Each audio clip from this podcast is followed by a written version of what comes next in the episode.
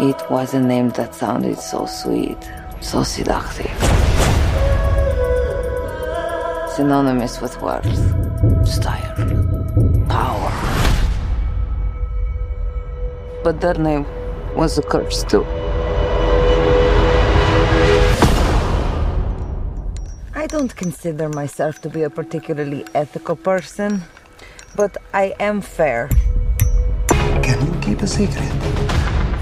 Father, son, and house of Gucci. Ihr Katz, den kritischen Film-Podcast, Folge siebenundachtzig mit Arabella Wintermeyer. Hi. Clara Atlanta Kröhn. Hey. Und Gucci Gang, Gucci Gang, Gucci Gang, Gucci Gang, Gucci Gang, Christian Eichler, Gucci Gang.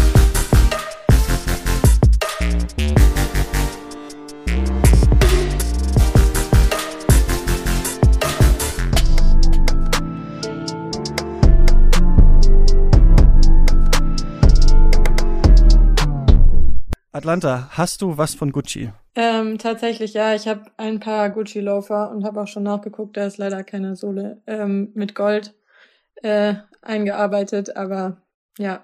Wurden sie dir bei einem wichtigen Business-Deal überreicht als so äh, kleines Schmankerl noch dabei? Oder wie kam es dazu? Leider nicht. Ich hätte schon auch gerne noch Unternehmensanteile dazu bekommen, aber die gab es nicht dazu, ne. Aber hast du das schon länger so auf dem Schirm quasi gehabt, die Firma oder so oder die äh, Marke? Ja, ich würde schon sagen, dass es eine Brand ist, die zumindest jedem was sagt. Ob die jetzt immer tatsächlich modisch ist oder nicht, kann man natürlich drüber streiten. Und soweit ich weiß, hat der Film ja zumindest dazu geführt, dass die ganzen Vintage-Items, die dort zu sehen sind, mhm. wieder ganz hoch im Kurs sind. Ja, wer hätte es gedacht, ne? Äh, nachdem sie gesagt haben, so ey, so wollen wir aber nicht dargestellt werden, beziehungsweise das sind ja unterschiedliche Parteien. Einmal die Leute, die hier porträtiert werden und dann die Leute, die das Unternehmen noch leiten, aber das hätte man sich wahrscheinlich denken können. Äh, Arabella, wie ist bei dir? Ich habe tatsächlich nichts von Gucci und würde mir jetzt nach dem Film auch nichts holen von der Marke. Heißt aber nicht, dass ich dem gegenüber nicht komplett unanfällig wäre. Ich habe nämlich, nachdem ich American Crime Story Gianni Versace gesehen habe, tatsächlich begonnen, mich ein bisschen für Versace zu interessieren und auch das ein oder andere Teil zu kaufen. Und das heißt wirklich das ein oder andere Teil, weil das sich in dem Preissegment natürlich bewegt, was ich mir nicht leisten kann in der Regel. Aber so ein Parfum mal oder mal so ein Shirt, das schon. Ich habe auch nichts. Ähm, und ich, äh, ich glaube, bin so auch ähm, unwissend, was das alles angeht, dass ich dann, wenn ich das manchmal gesehen habe, gedacht habe, ach ja, hier Capital Bra, daher kenne ich das ja. Also ist das nicht dieses, ach, das ist Gucci, stimmt ja. Nein, hat man natürlich schon oft gehört, aber ich meine, wir leben natürlich auch in einer Zeit, wo äh, die Marken immer wichtiger werden. Und äh, auch die Frage ist natürlich, woher kennen wir das eigentlich? Ne? Also, ähm, das ist ja, glaube ich, ganz anders gewesen wie heute mit der Muttermilch quasi, diese ganzen Markennamen wieder von den ganzen Rappern und den ganzen Leuten so äh, den jüngeren Menschen verabreicht werden. Also ich würde, ich wäre vielleicht so Richtung Handschellen oder sowas. Gibt's doch auch, oder? Das fände ich, glaube ich, ganz witzig oder beziehungsweise super komisch, wenn man das hätte. Aber ähm, mal schauen, vielleicht kommt's noch, vielleicht kommen noch die Loafers oder sowas äh, irgendwann in... in mein Repertoire. Ähm, ihr seid beide Filmkritikerinnen, schön, dass ihr ähm, wieder da seid. Atlanta, du schreibst bei film focus online punkt com, machst natürlich auch den, äh, bist eigentlich selber Influencerin, Bücher-Influencerin äh, ja, ja. oder Literatur-Influencerin als Atlanta Loves Books. Influencer spielen ja auch eine große Rolle, habe ich das Gefühl mittlerweile halt bei diesen ganzen ähm, Prestigemarken. Ähm, Arabella, du schreibst äh, bei der taz unter anderem über Filme, arbeitest bei Phoenix. Wie ist das jetzt gerade so bei euch Ende des Jahres? Stress? Habt ihr das Gefühl, ihr müsst noch viel aufholen, was Filme angeht? Ähm, mm. Wie ist das gerade so bei euch? Stehen die Toplisten schon? da, sp- da sprichst du mit jemandem, der frei vor allem arbeitet, äh, bei der taz und beim Freitag.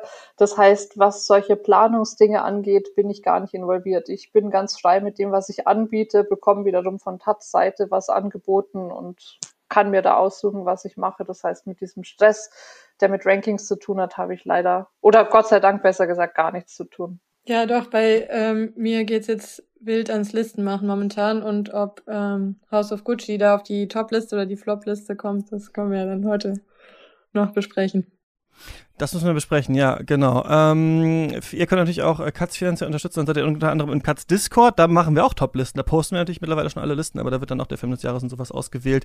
Da schmeiße ich jetzt auch schon die ganzen Serien des Jahreslisten rein und irgendwie ist es ja eine schöne Zeit, wo man denkt, ah, jetzt kann man mal viel nachholen, aber gleichzeitig auch, fuck, wie viel kann man nicht gesehen haben, denke ich auf jeden Fall immer bei Serien. Ich glaube, ich habe eine Liste mit so zwanzig Serien und die Aufnahme ist halt nächste Woche und ich habe, glaube ich, so einen Tag Vorbereitungszeit oder so. Also ich weiß nicht genau, äh, wie das wird, aber das, ähm, das werden wir mal sehen. Und genau, wir müssen mal schauen, ob House of Gucci auch äh, zumindest auf der beste Film des Jahres äh, Liste irgendwie landet. Der ist ja von Ridley Scott.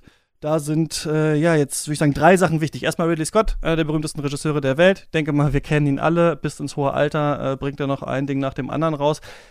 Er neigt, was kann man sagen, so zum Epochalen vielleicht, zur großen Bewegung. Aber ich finde, wenn man sich so fragt, was ist eigentlich der Stil von Ridley Scott, dann weiß ich auch nicht. Ich fängt man, glaube ich, so ein bisschen an rumzudrucksen. Bekannte SchauspielerInnen in unterhaltsamen Filmen oder so. Also natürlich gehen Alltime-Knaller wie Blade Runner und Alien und Thelma and Louise äh, auf sein Konto. Last Duel aus diesem Jahr fand ich auch recht bemerkenswert, äh, als wir den in Venedig besprochen haben. Da hat man auch gemerkt, er kann schon immerhin versuchen, sich mal auch so mal an aktuelle Thematiken ranzurobben. Ob das ihm so geglückt ist, darüber wird natürlich gestritten.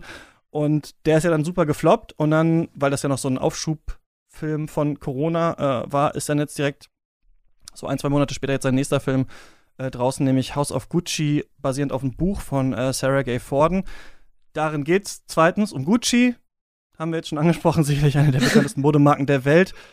Wenn ich äh, bei einer Late-Night-Show arbeiten würde, würde ich äh, jetzt den Gag bringen, das Original zwei G.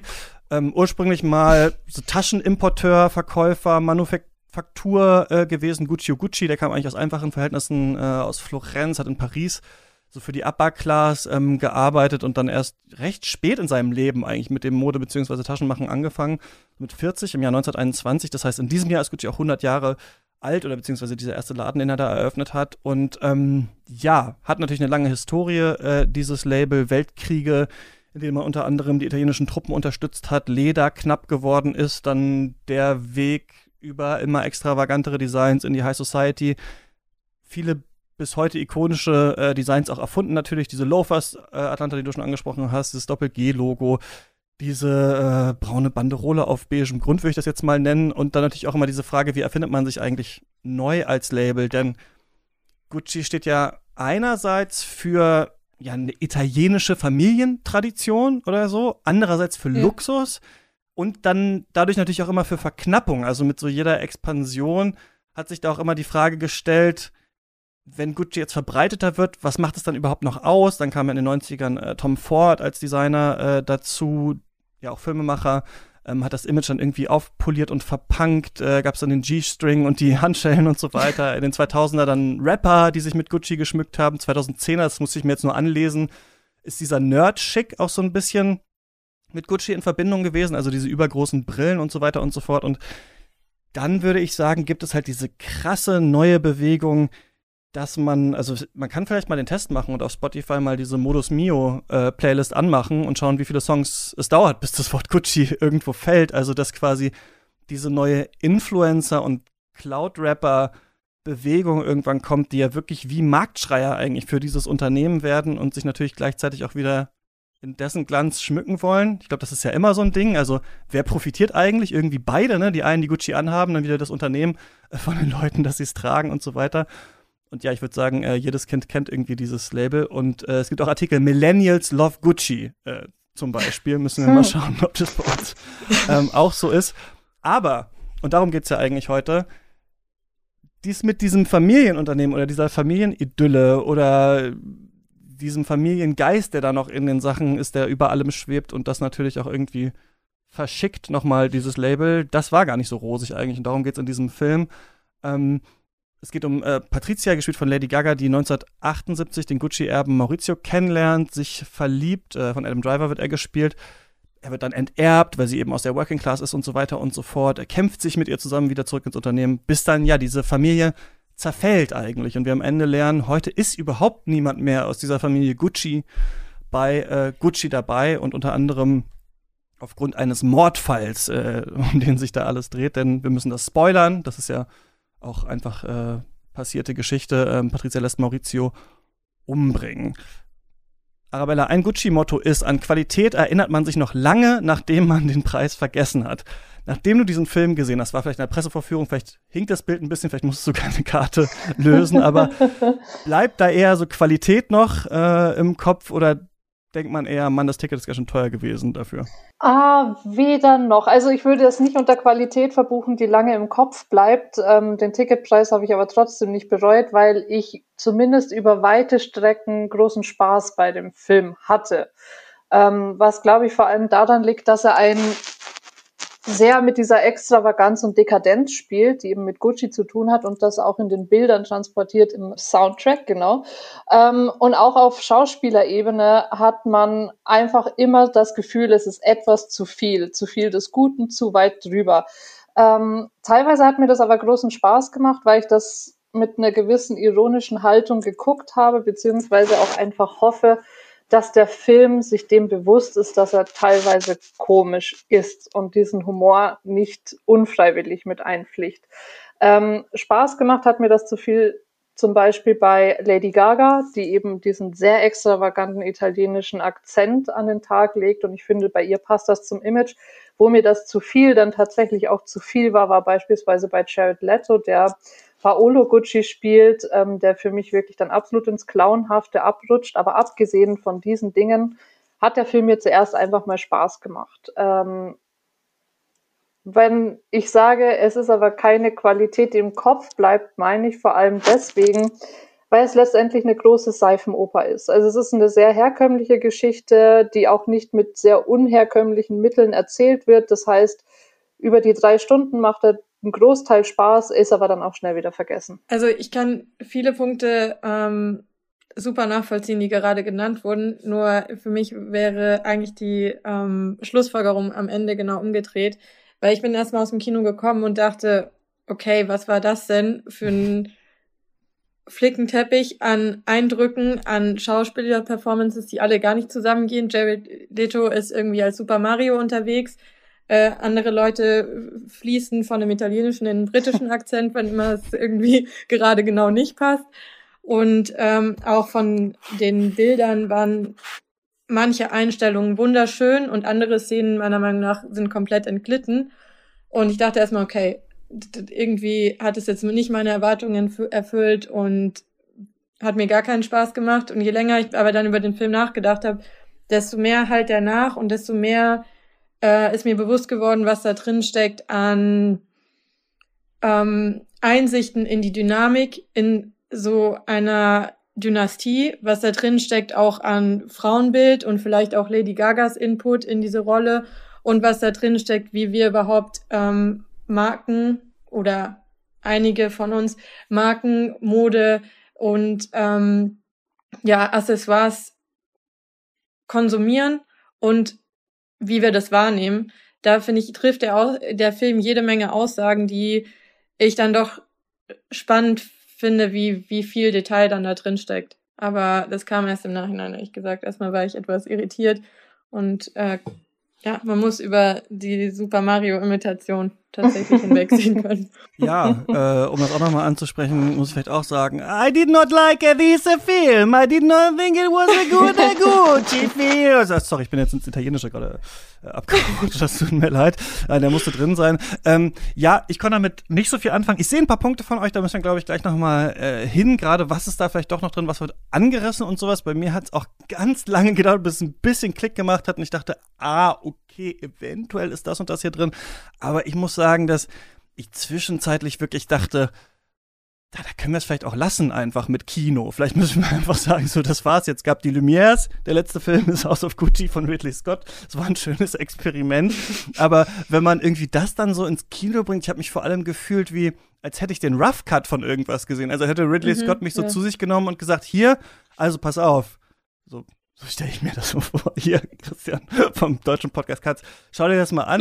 äh, wir wissen noch gar nicht genau, wo wir hinwollen. Der Musikeinsatz ist einfach, irgendwo fangen halt die Lieder an, das haben wir bei Spotify irgendwie angemacht, dann kommen irgendwelche Bilder und so weiter. Color Grading ist noch so ein bisschen off. äh, wir wissen noch nicht genau, was, was wir hier erzählen wollen. Schau es dir mal an und sag mal, was irgendwie da raus soll. Und äh, so habe ich mich hier gefühlt, als ich das gesehen habe. Ich dachte zwischenzeitlich, Jared Leto eigentlich super in dieser Rolle, weil es so völlig drüber ist. Lady Gaga eigentlich auch. Also die beiden, äh, Pacino vielleicht auch noch so ein bisschen, finde ich so. Die hätte ich mir gerne eigentlich so neunzig Minuten angeschaut, aber gleichzeitig nimmt sich das so ernst und ist halt, finde ich, so schlecht geschrieben, indem es immer auch alles erklären muss. Also es muss die ganze Zeit erklären, so, so machen wir das aber nicht bei Gucci und das ist ja eigentlich so und keine Ahnung und das hier ist das Leder und das ist das und das ist mein Neffe und das ist er hier und so weiter, dass ich dann immer irgendwie so dachte, es fehlt das Filmische eigentlich so ein bisschen. Also man liest so ein bisschen das Drehbuch durch und hat es mit so ganz krass karikaturesken Figuren halt irgendwie so aufgefüllt und ich dachte dann so ein bisschen, das Pitch-Meeting muss vielleicht so gewesen sein, dass, äh, ähm, dass Ridley Scott halt und äh, die, die Drehbuchschreiberin Becky Johnson sich getroffen haben und so gesagt haben, so alles klar, ich habe keine Ahnung von Mode, du hast keine Ahnung von Wirtschaft, wir hassen beide Italien, dann lass uns doch diesen Film jetzt machen. Aber, und das wäre meine Frage zurück, ist vielleicht dieses Wirre, also, weil ich dachte die ganze Zeit, als jemand, der nicht so viel weiß, ich habe wenig über Gucci gelernt, ich habe nicht so richtig wirklich verstanden, wie diese Familienstruktur funktioniert hat. Ich fand es psychologisch auch nicht so spannend. Nur dann dachte ich, ist das vielleicht der Gag? Also ist vielleicht das der Gag, dass halt niemand weiß eigentlich, was Gucci ist. Und dadurch halt diese Marke ja auch quasi größer ist als quasi das soziale Gefüge darunter, diese Familie. Das dachte ich, ist noch ein bisschen interessant eigentlich. Ja, ja, also mein Eindruck ist schon auch, dass man, glaube ich, mit einer anderen Erwartungshaltung, wenn man den Titel des Films hört und den Trailer gesehen hat, in den Film reingeht, was die Thematik angeht. Weil es geht tatsächlich meines Erachtens nach nicht wirklich um die Mode. Es ist auch nicht so eine True-Crime-Aufarbeitung, wie das ähm, bei der Versace-Serie der Fall war, sondern meines Erachtens nach ist das Kernthema einfach die Familie. Und aus dieser Familie geht der Film auch nicht raus. Wir sehen ja mhm. de facto nur diese Struktur von innen. Wir sehen nicht die wirtschaftlichen Zusammenhänge. Wir sehen auch keine Milieubeschreibung von einer Upper Class außerhalb dieser mhm. Familie, obwohl es dazu die Möglichkeit zum Beispiel gegeben hätte, als sie in ähm, Sankt Moritz auf andere Leute treffen. Die werden ja überhaupt gar nicht gezeigt. Nichts wird gezeigt, außer das Innerste der Familie und mit einzelnen Ausnahmen noch die Liebesgeschichte von Patrizia und Maurizio am Anfang, ähm, die ja aber auch aus der Perspektive von Patrizia darauf angelegt ist, in diese Familie rein verlagert zu werden. Und das ist für mich schon eine Stärke des Films, weil eine der Kernthesen oder Takeaways für mich schon war, okay, die Familienmitglieder, das ist auch deren Weltsicht. So, für die ist diese Familie alles und den Erhalt dieser Strukturen ähm, ordnen die alle anderen Themen unter. Und dadurch entsteht so ein Druck und so ein Machtgefüge, dass sich eben die einzelnen Akteure so verhalten, wie sie sich verhalten in dem Film. Und es funktioniert für mich, wie es dargestellt ist. Macht aber nicht unbedingt das allerbeste Seherlebnis, weil einem viele Sachen, die man spannender gefunden hätte, vielleicht entgehen. Aber ähm, ja.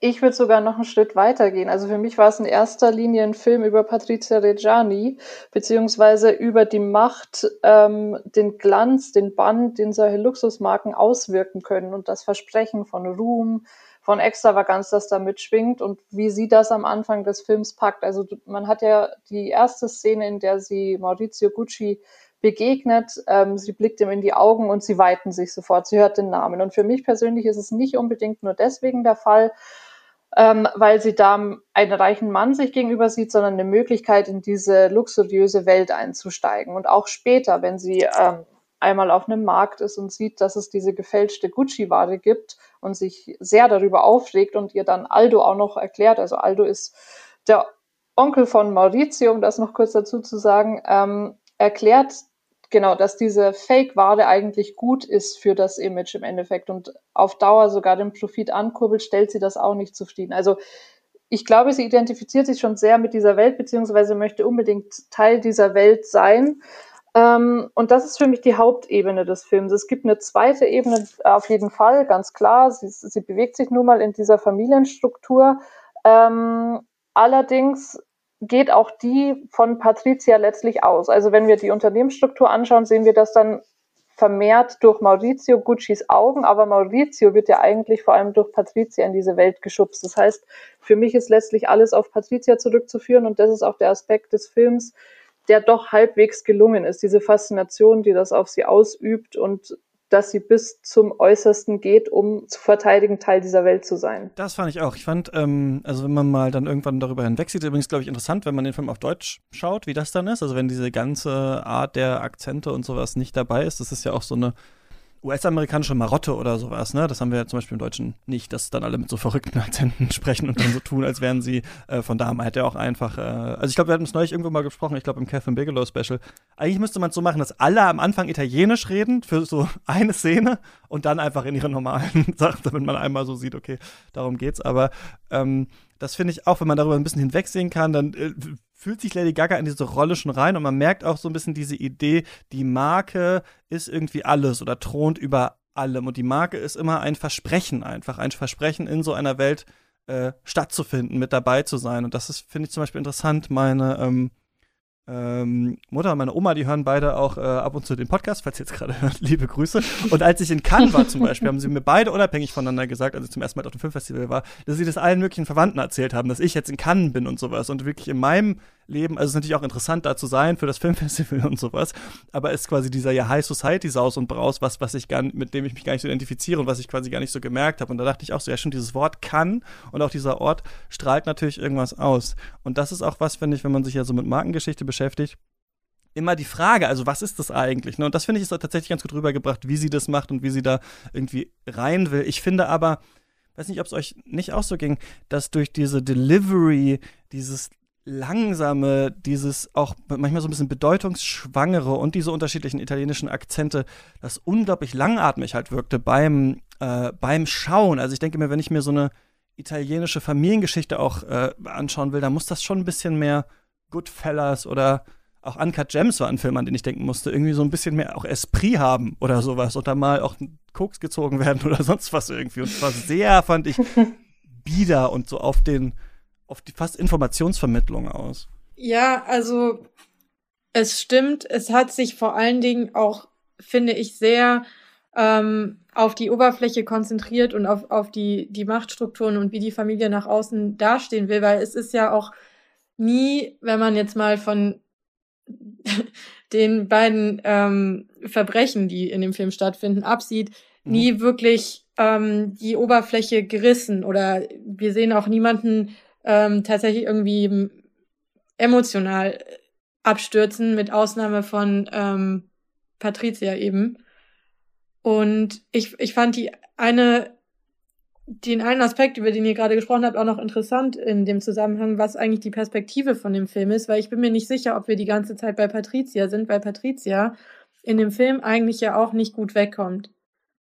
Und ähm, auch und auch in letzter Konsequenz nicht klar ist, was jetzt wirklich ihre Motivation war. Ob es alleine eben der Wunsch war, in diese Familie zu kommen, ähm, die Marke quasi an, an sich haften zu haben oder ob es doch einfach auch, ähm, ja, wie es am Anfang suggeriert wurde, eine Liebesgeschichte ist. Äh, wird ja auch nicht eindeutig geklärt. Und das wüssten wir ja, wenn wir näher an ihr dran sind, nehme ich mal an.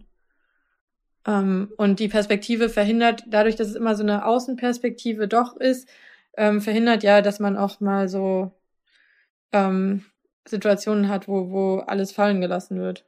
Klingt jetzt vielleicht nach einem lapidaren Einwurf, aber ich habe mich das auch gefragt, inwieweit ähm, das tatsächlich auch eine Liebesgeschichte sein kann und bin dann für mich zu dem Schluss gekommen, dass ich das ja gar nicht irgendwie ausschließen muss. Also ich meine, das ist ja nicht mehr unrealistisch oder würde nicht dafür sprechen, dass man nicht nah an ihr dran ist, weil nun mal im echten Leben sich Dinge auch überlagern. Also ich glaube, gerade am Anfang ist das für sie durchaus auch eine Verliebtheit, die dann aber vielleicht immer mehr von dem Aufstiegswillen überlagert wird. So habe ich das im Film wahrgenommen und wäre für mich auch kein, kein gegenseitiges Ausschließen letztlich. Ich finde, das ist auch eine Bewegung, die der Film eigentlich vollzieht, die vielleicht erst spät auffällt und vielleicht noch stärker, wenn man sehr wohlwollend das auch interpretieren möchte, dass man am Anfang das Gefühl hat, es geht um sie eigentlich. Also es geht um sie, die durch diese ähm, Liebe zu ihm und die Faszination in diese Familie reinkommt. Wir haben halt eine Außenseiterin, die reingeht. Wir sind auch ja eigentlich ähm, AußenseiterInnen und verstehen deswegen nicht so richtig, wie das funktioniert. Wir, uns wird das langsam erklärt und irgendwann ist es aber so, dass wir nicht nur,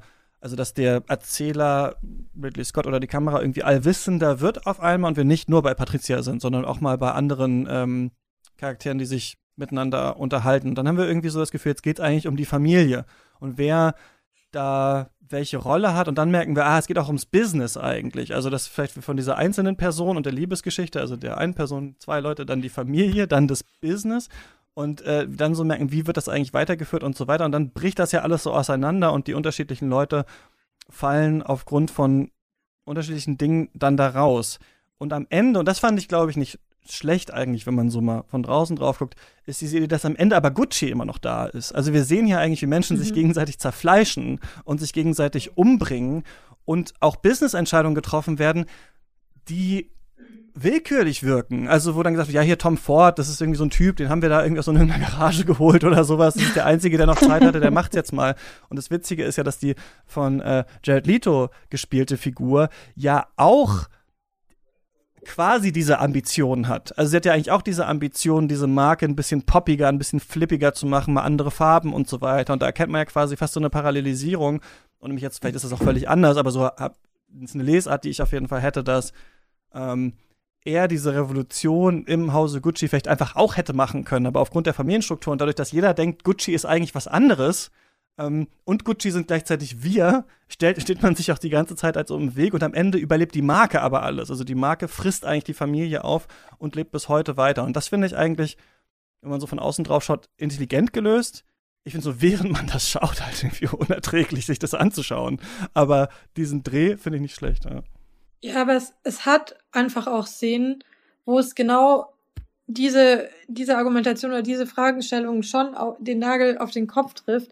Die eine Szene, die angesprochen wurde, wo ähm, Patrizia feststellt, dass ihre Haushaltshilfe eine Gucci-Tasche hat, die dann offensichtlich ähm, eine dieser Fake-Waren ist, die aber trotzdem auch äh, in irgendeiner Form an den Profit der eigentlichen Firma geknüpft sind und ihr das halt überhaupt nicht passt. Ja, in dem Moment stellt sich ja auch die Frage nach einer Identität von dieser Marke und ich habe jetzt in einigen äh, Kritiken auch gehört, dass oft der Take ist, Patrizia wäre da die Mode so wichtig oder konnte nicht verstehen, wie man jetzt von der Qualität Abstand nehmen kann und auch so billige Ware herstellen kann.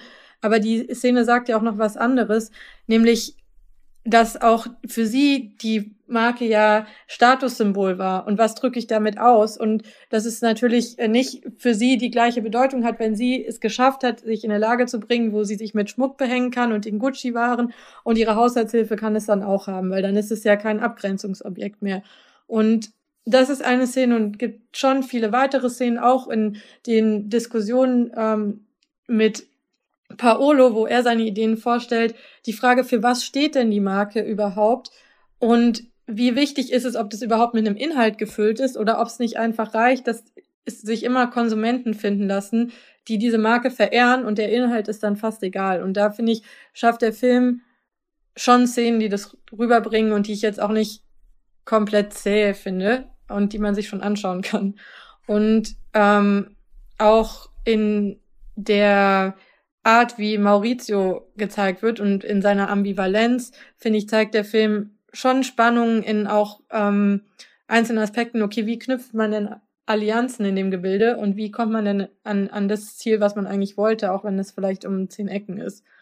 Ähm, ich finde, da ist auch eine Spannungsebene drin, die nicht nur von Patrizias Leben ausgeht, die auch nicht von dem Kriminalfall ausgeht, sondern die einfach davon ausgeht, okay, wer hat denn jetzt Erfolg? Warum hat der Bruder keinen Erfolg mit seinen Ideen, obwohl die Marke später in eine Richtung geht und Maurizio hat Erfolg?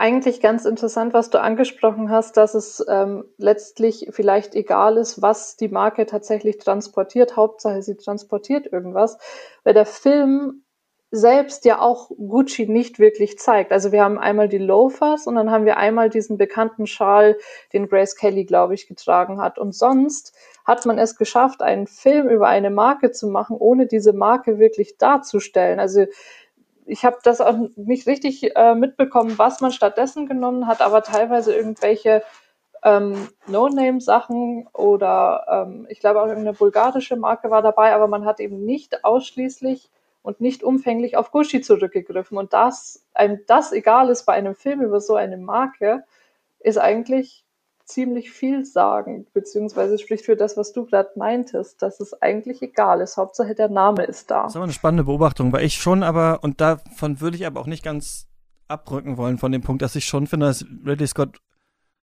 unheimlich wenige bis fast gar keine visuellen Ideen hat, wie er das jetzt umsetzen will, außer dass dann halt eine ähm, oder ein Kostümdesigner, Kostümdesignerin da war, Leute haben halt Sachen an, die irgendwie ähm, toll aussehen, das ist so, sind toll gestylt und so weiter, aber was an sich so, fand ich, die Kameraarbeit, die Schnittarbeit und sowas angeht, habe ich null das Gefühl gehabt, hier wird irgendwie vielleicht auch mal damit gespielt oder mit Designs von Gucci vielleicht auch was anderes noch verbunden. Also es gibt dann so, ich glaube, dann kommt Heart of Glass oder sowas und der nächste Shot ist halt eine Glasscheibe oder es ist, gibt jemand sagt sowas wie, ah, ich bin frei wie eine Taube und dann nächstes Shot ist halt Tauben in so einem Käfig und da dachte ich so, okay, das ist jetzt die erste visuelle Idee nach so einer Stunde.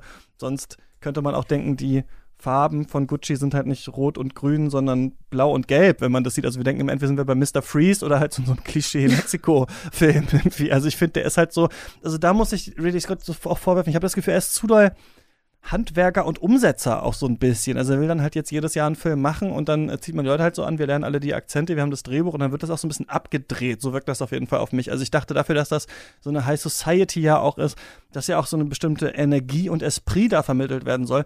Das machen schon die verschiedenen DarstellerInnen in ihren Performances. Aber ich finde, der Film unterstützt das kaum. Also wir sind in irgendeinem Raum und dann in einem anderen Raum und dann an einem Tisch und so irgendwie. Und dadurch finde ich, fand ich schon, dass man visuell eigentlich sehr wenig macht daraus, aus diesem Gucci-Motiv.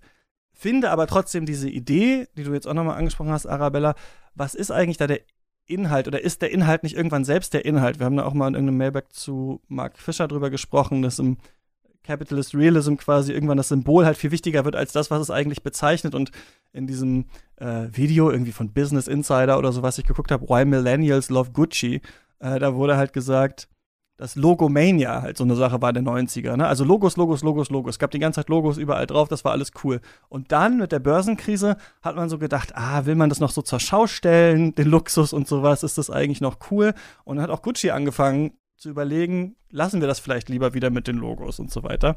Und dann wurde da irgendwann gesagt, heutzutage trägt man die halt wieder, weil jetzt befinden wir uns ja in irgendwie wirtschaftlich besseren Zeiten, was ja irgendwie auch, also weiß ich nicht, wo, wo genau wir leben, aber vor allem Millennials nicht, befinden sich eigentlich in wirtschaftlich besseren Zeiten. Aber dann wurde irgendwann dieses gesagt, so, das Logo ist wieder für sich selbst, ist wieder was, ist wieder wichtig. Und bei so Songs wie Gucci Gang oder sowas hat man wirklich das Gefühl, nur noch durch die, nur noch durch die Wiederholung äh, oder beziehungsweise ich tippe mal, und das finde ich, ist auch so ein bisschen was, was der Film nicht ganz schafft, dass es halt mehrere Ebenen gibt. Also einerseits muss es behauptet werden, dann musst du natürlich InfluencerInnen bezahlen, die es auch behaupten, dann wird das wieder so ein Selbstläufer, dann musst du dir verschiedene Kulturkreise anschauen und musst natürlich in Japan eine andere Marketingkampagne machen als in den U S A. Also ich glaube, da ist auch schon mehr Business. Und der Film stellt hauptsächlich aus, habe ich das Gefühl, dass es keiner so richtig weiß oder dass durch die Behauptung äh, und auch durch Zufälle diese Firma immer größer wird. Und ich Ich glaube, das ist aber unterkomplex oder ich hätte mir da irgendwie mehr gewünscht. Also visuell mehr und ökonomisch, glaube ich.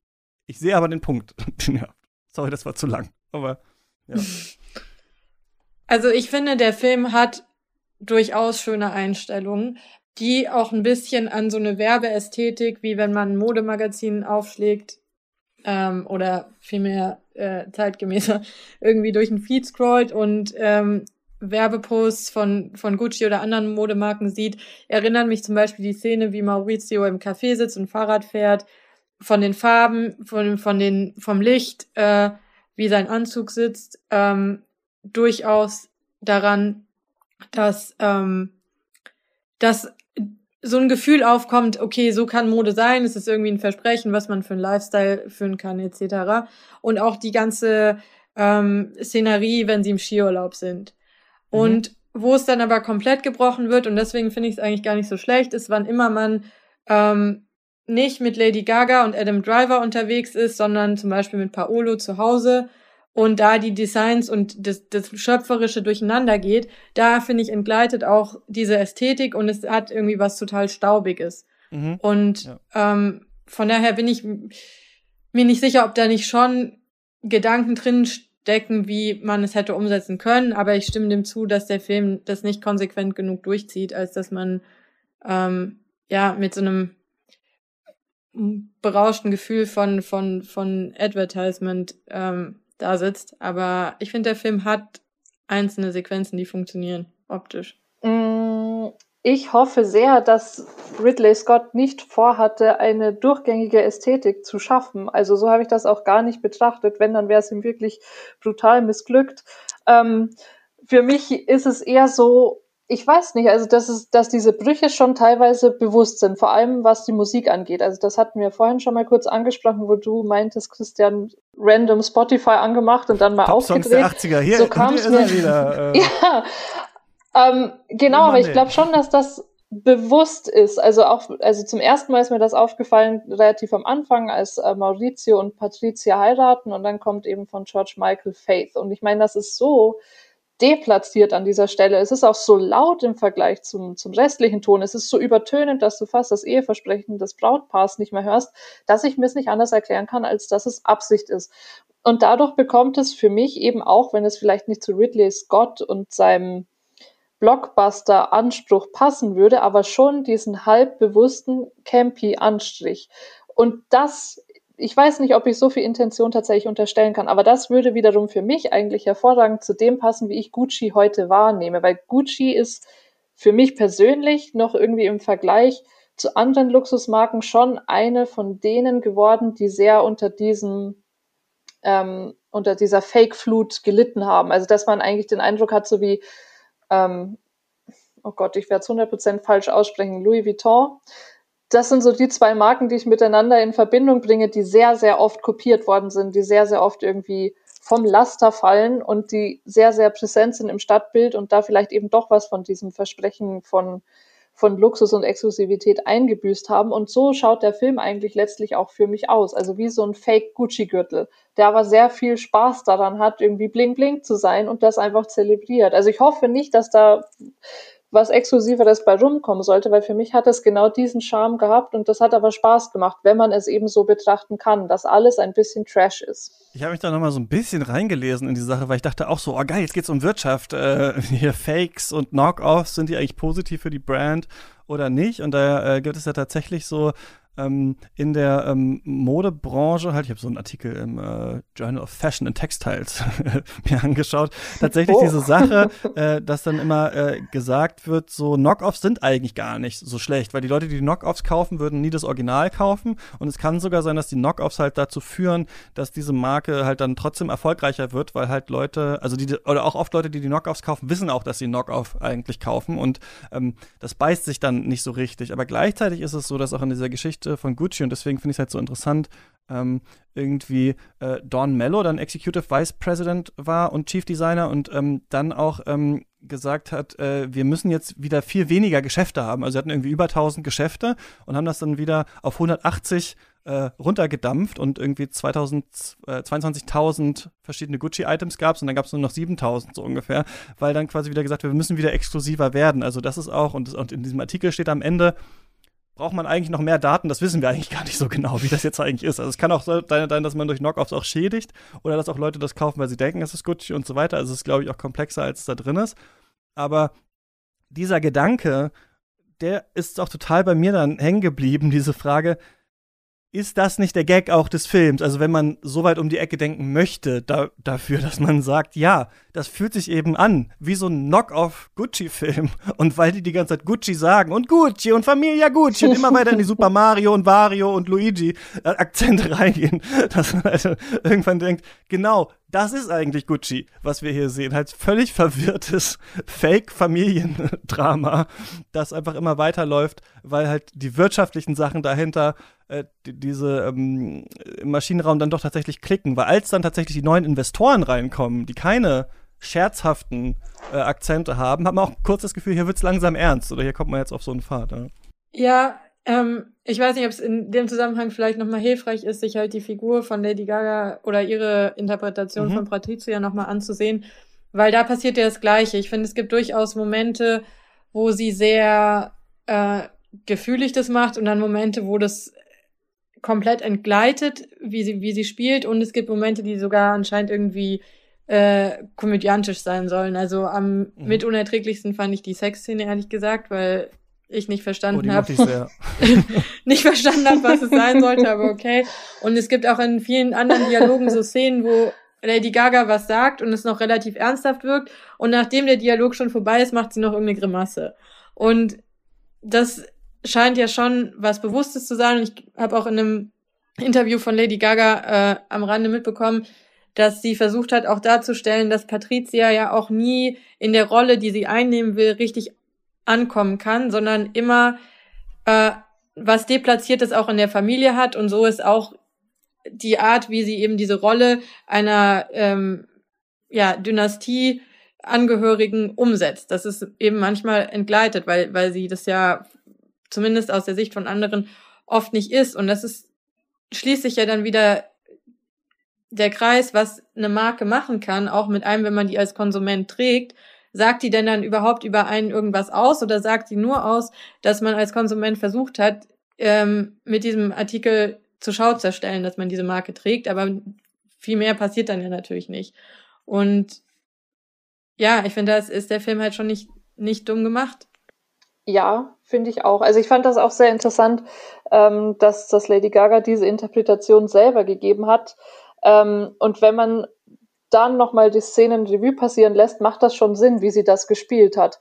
So viel Durchdachtheit hätte ich aber beim ersten Mal schauen überhaupt nicht wahrgenommen. Für mich war das wie so ein großes Lady Gaga Video. Also ich habe eigentlich die ganze Zeit drauf gewartet, dass gleich irgendwie Telefon losgeht und sie eine Choreografie beginnt. Aber es hat Spaß gemacht. Also ich, ich kann da nicht viel mehr dazu sagen tatsächlich, als dass ich die Performance richtig, richtig unterhaltsam fand, weil das eben so mit diesem Image von Lady Gaga selbst spielt. Also ich meine, sie ist ja auch so immer eine Spur drüber und hat für mich hervorragend gepasst. Auch dieses super fake Italienisch, das dann doch wieder Englisch ist und ich weiß nicht, welche Sprachen teilweise noch. Fand's, fand's vor dem Hintergrund, dass ich alles etwas campy gesehen habe, passend. Ja, die Intention ist ja dann am Ende vielleicht auch gar nicht so wichtig, ne, sondern was man, ähm, also eine Intention, wenn die dann verbalisiert wird, dann können wir natürlich diese Lesart dann nochmal bemühen. Lady Gaga hat's gesagt, oder Ridley Scott wollte das, war das da eigentlich drin? Ähm, irgendwann kommt man wahrscheinlich auch ohne das dazu, dass man ähm, diesen Knock-Off-Fake, was ist eigentlich hinter der Marke Charakter irgendwie an diesem Film erkennt. Nur ich finde halt, wenn man was auch parodieren möchte oder sowas, muss ich schon das Gefühl haben, dass man es eigentlich auch liebt. Also das sind ja meistens so die besten Parodien, bei denen man das Gefühl hat, die Leute haben sich halt die ganze Zeit damit beschäftigt oder haben äh, diesen Film in ihrer Kindheit ganz oft geschaut. Und deswegen können sie es auch parodieren, weil sie eigentlich auch so eine super krasse Faszination damit haben. Und irgendwie hat sich das bei mir äh, nicht so richtig übertragen, dieses Gefühl. Also dass man wirklich auch Gucci liebt und diesen Saus und Braus und sowas. Ich hatte das Gefühl, das sollen mir die Charaktere vermitteln, aber dem Film selber, dem glaube ich es irgendwie nicht so richtig. Den finde ich halt dafür zu ähm, holzschnittartig irgendwie so zusammengeschustert und äh, ich muss mich halt immer, also ich habe das Gefühl, dass ich ganz oft äh, jetzt immer so anfange, Filme so um, um drei Ecken dann noch zu versuchen, was daraus zu finden, aber ich muss sagen, um die erste Ecke war das für mich halt einfach eine ganz äh, große Qual, sich das anzuschauen, deswegen kann ich, glaube ich, am Ende nicht davon abrücken und sagen, doch, das ist jetzt der große, der große Wurf gewesen, weil irgendwie so eine Art von Unterhaltung oder sowas muss da dann doch noch irgendwie so ein bisschen drin sein oder ein paar mehr visuelle Einfälle, als, als, als das halt so auf zweieinhalb Stunden zu strecken. Und wie du meinst, dann da manches sieht dann halt wirklich aus äh, wie eine Werbereklame und was anderes halt wie kurz irgendwie so zusammengeschustert. Und dann kann man sagen, ja, diese Unterschiedlichkeit, das soll ja gerade verschiedene Interpretationsmöglichkeiten an Gucci und sowas geben. Aber irgendwann muss ich dann immer sagen, okay, hier ist dann auch ähm, für mich Schluss. Ich hatte jetzt nicht das Gefühl, dass ich den nochmal äh, sehen möchte. Ja, ich meine, ich finde, wenn wenn wir halt noch Zeit hätten, ist schon eine Frage, wie der Film denn überhaupt am Ende mit mit dem ähm, ja Verbrechen umgeht, weil mir nicht mhm. ganz klar ist, ich höre in der Presse immer unterschiedliche Meinungen, ob Patrizia jetzt da irgendwie entschuldigt wurde und die Gucci-Familien-Nachkommen sich zu Recht aufregen, dass alle Schuld von ihr gewiesen wird, während wenn ich den Film sehe, mir denke, okay, eigentlich wird sie nur als Golddiggerin dargestellt, die ihr Kind im Stich lässt. Und keine Ahnung, ich finde, da kann man schon nochmal drüber sprechen, okay, wie der Film denn mit mit dem umgeht, auch nur, nur so wenig Zeit eigentlich auf die eigentliche Tat zu verwenden, worauf es hinausläuft. Ich fand tatsächlich ganz interessant, dass ähm, die Gucci-Erben ein Problem damit haben, dass Patrizia Reggiani vor allem als Opfer dargestellt wird, weil ich würde mich da deiner Interpretation anschließen. Ich fand, sie wird überhaupt nicht als Opfer dargestellt, sondern von Anfang an, beziehungsweise ab einem relativ schnellen Punkt am Anfang, wenn es dann eben eindeutig nicht mehr um Liebe geht, sondern mehr um diesen Aufstiegswillen als jemand, der sich eben knallhart da durchschlängeln möchte und in diese Dynastie mit rein möchte, ähm, und dann auch genauso recht eiskalt diese finale Entscheidung trifft, ihren Mann und den Vater ihres Kindes zu töten. Also ich finde, dass sie bietet kein Identifikationspotenzial wirklich. Also es ist nicht jemand, mit dem man mitfiebert, mit dem man Mitleid hat. Also als Opfer würde ich sie definitiv nicht dargestellt sehen.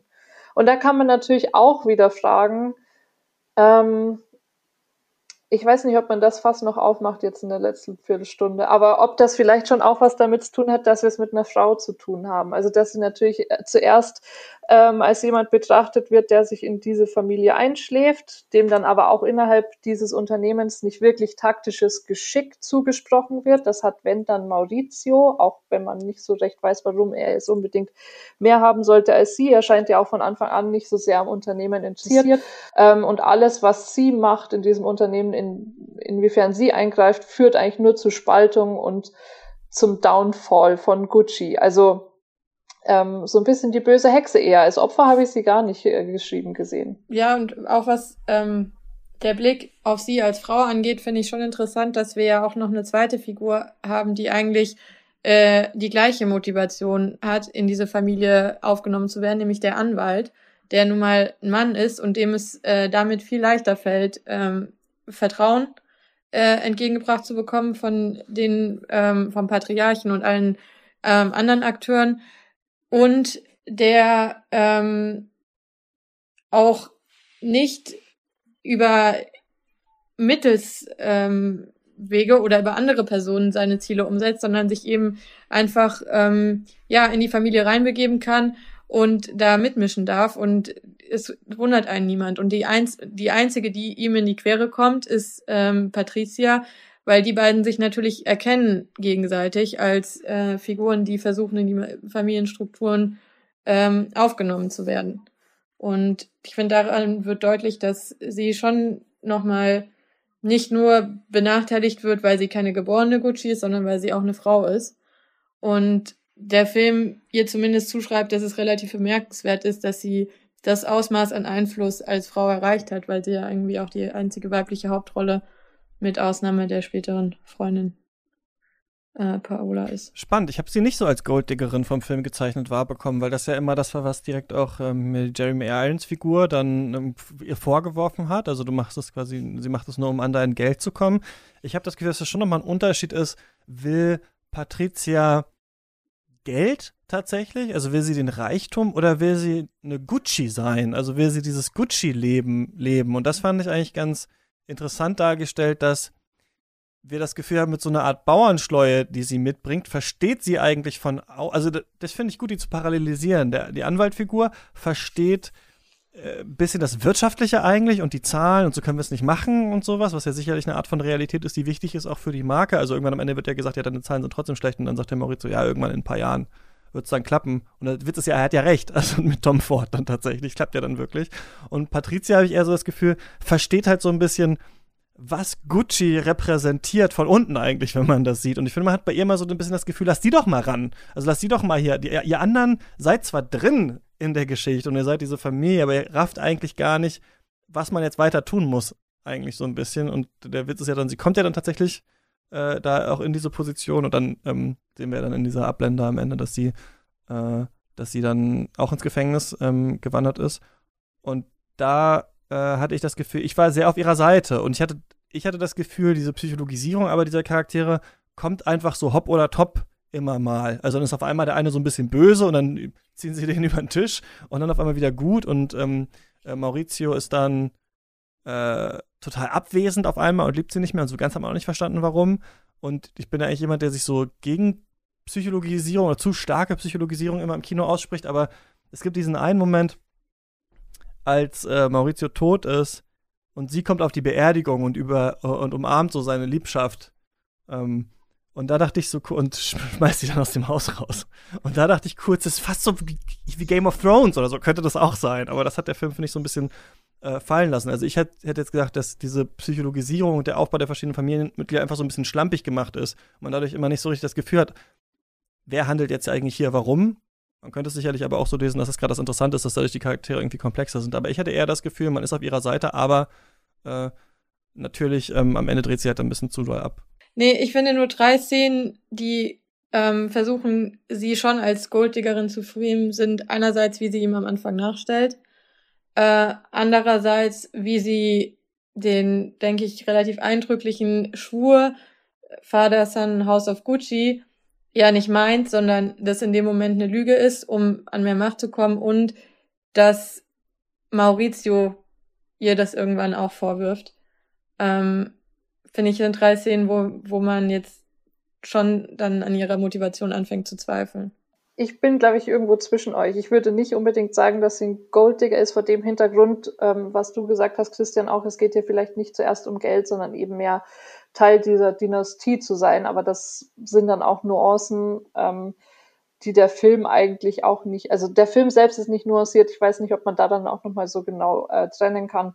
Ähm, Auch was du zur Psychologisierung gesagt hast, ja, ich glaube, da kann man sehr viel rein interpretieren. Ich glaube nicht, dass es bewusst gestreut ist vom Film. Ähm, so durchdacht sehe ich ihn einfach nicht. Es passiert sehr punktuell.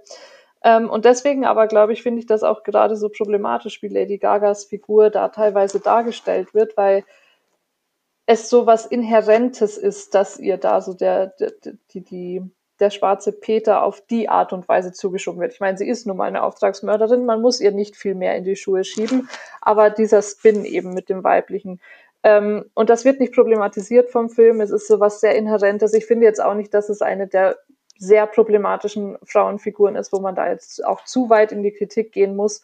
Aber es war wieder so ein, so ein Casual-Ding. Also ja, der Anwalt, der fällt uns bis zum Schluss gar nicht auf, der macht das alles sehr schlau.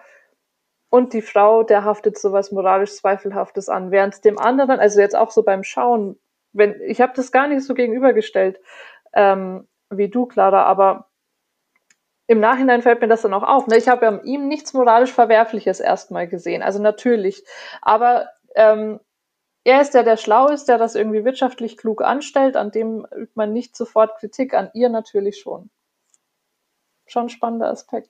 Sie hat ihn aber auch umgebracht, muss man sagen, mit Auftragsmörder. Ja, ja, ja, ja. Nein, aber nur jetzt was, was den Willen, ähm, in dieser Dynastie zu sein, bis zu dem Punkt. War alles, was darüber hinaus passiert, klar, da müssen wir nicht reden, wer der moralisch Verwerflichere ist.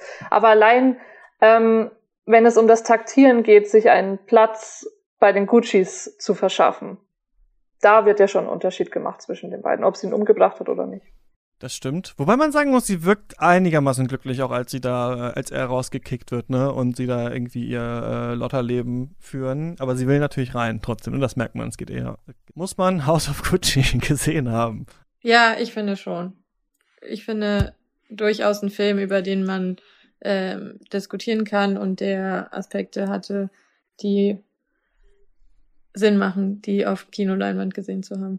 Mm, ich Ich erinnere mich, dass ich letztes Mal schon so eine komische diplomatische Antwort gegeben habe, von wegen, man muss ja wirklich die allerwenigsten Filme wirklich gesehen haben. Und wenn ich mich daran irgendwie halten will, dann muss ich sagen, muss man House of Gucci nicht gesehen haben. Wie gesagt, es kann, je nachdem, ob man das mit einem gewissen ironischen Blick gucken möchte und diese Campy-Deutung ähm, zulassen kann, dann kann das wirklich unterhaltsam sein. Ähm, allzu viel mitnehmen tut man wiederum nicht, also man verpasst nichts, wenn man ihn nicht gesehen hat. Ja, das ist natürlich auch mal so eine Art Fangfrage am Ende. Äh, man muss natürlich irgendwie müssen, muss man gar nichts.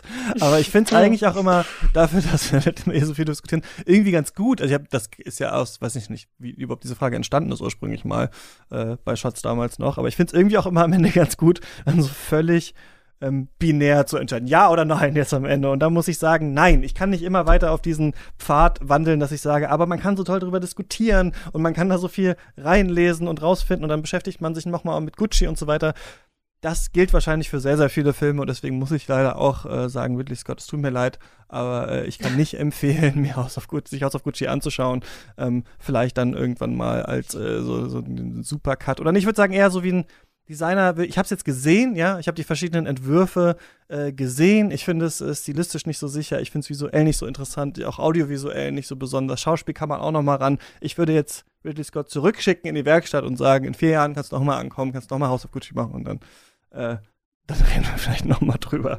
Ähm, der ist auf jeden Fall jetzt äh, in den deutschen Kinos, falls die Kinos bei euch auf sind, sieht ja ganz gut aus, nur hier in Sachsen äh, müssen wir immer müssen wir immer die große Reise antreten. Äh, ich war in Halle diesmal und es äh, war eigentlich ganz witzig ähm, und hab den da geschaut.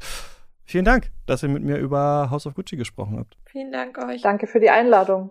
Und was ihr sonst macht, äh, findet man in den Shownotes. Und wir haben viele Folgen gerade in Planung. Eine zu Matrix zwei und drei äh, und noch äh, French Dispatch und so weiter und so fort. Ich weiß nicht genau, was hier nächstes hier rauskommt, aber irgendeine äh, wird kommen.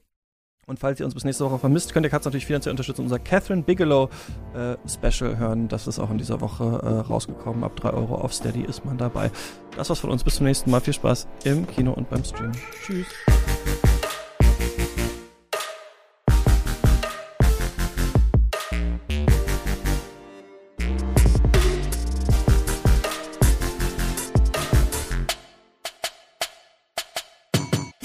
Katz ist eine Produktion von mir, Christian Eichler. Ihr könnt mich immer erreichen unter katzpodcast at yahoo dot com und auf Twitter. Folgt uns auf Instagram und auch unseren Gästinnen auf äh, Social Media. Die Links gibt's in der Podcast-Beschreibung. Bewertungen sind auch immer cool äh, in der Podcast-App eurer Wahl. Und am allermeisten freue ich mich über finanzielle Unterstützung. Alle Infos auf steadyhq dot com slash cuts. Und an dieser Stelle vielen, vielen Dank an unsere Studio-BossInnen, die uns mit zehn Euro im Monat unterstützen. Das sind David Bockhorn, Stefan Kiske, Georg Kraus, Christian Wefers, Florian Zeppenfeld, Joshua Franz und Tom Simmert. Alle weiteren ProduzentInnen gibt's in den Shownotes. Bis nächste Woche oder vorher im Discord.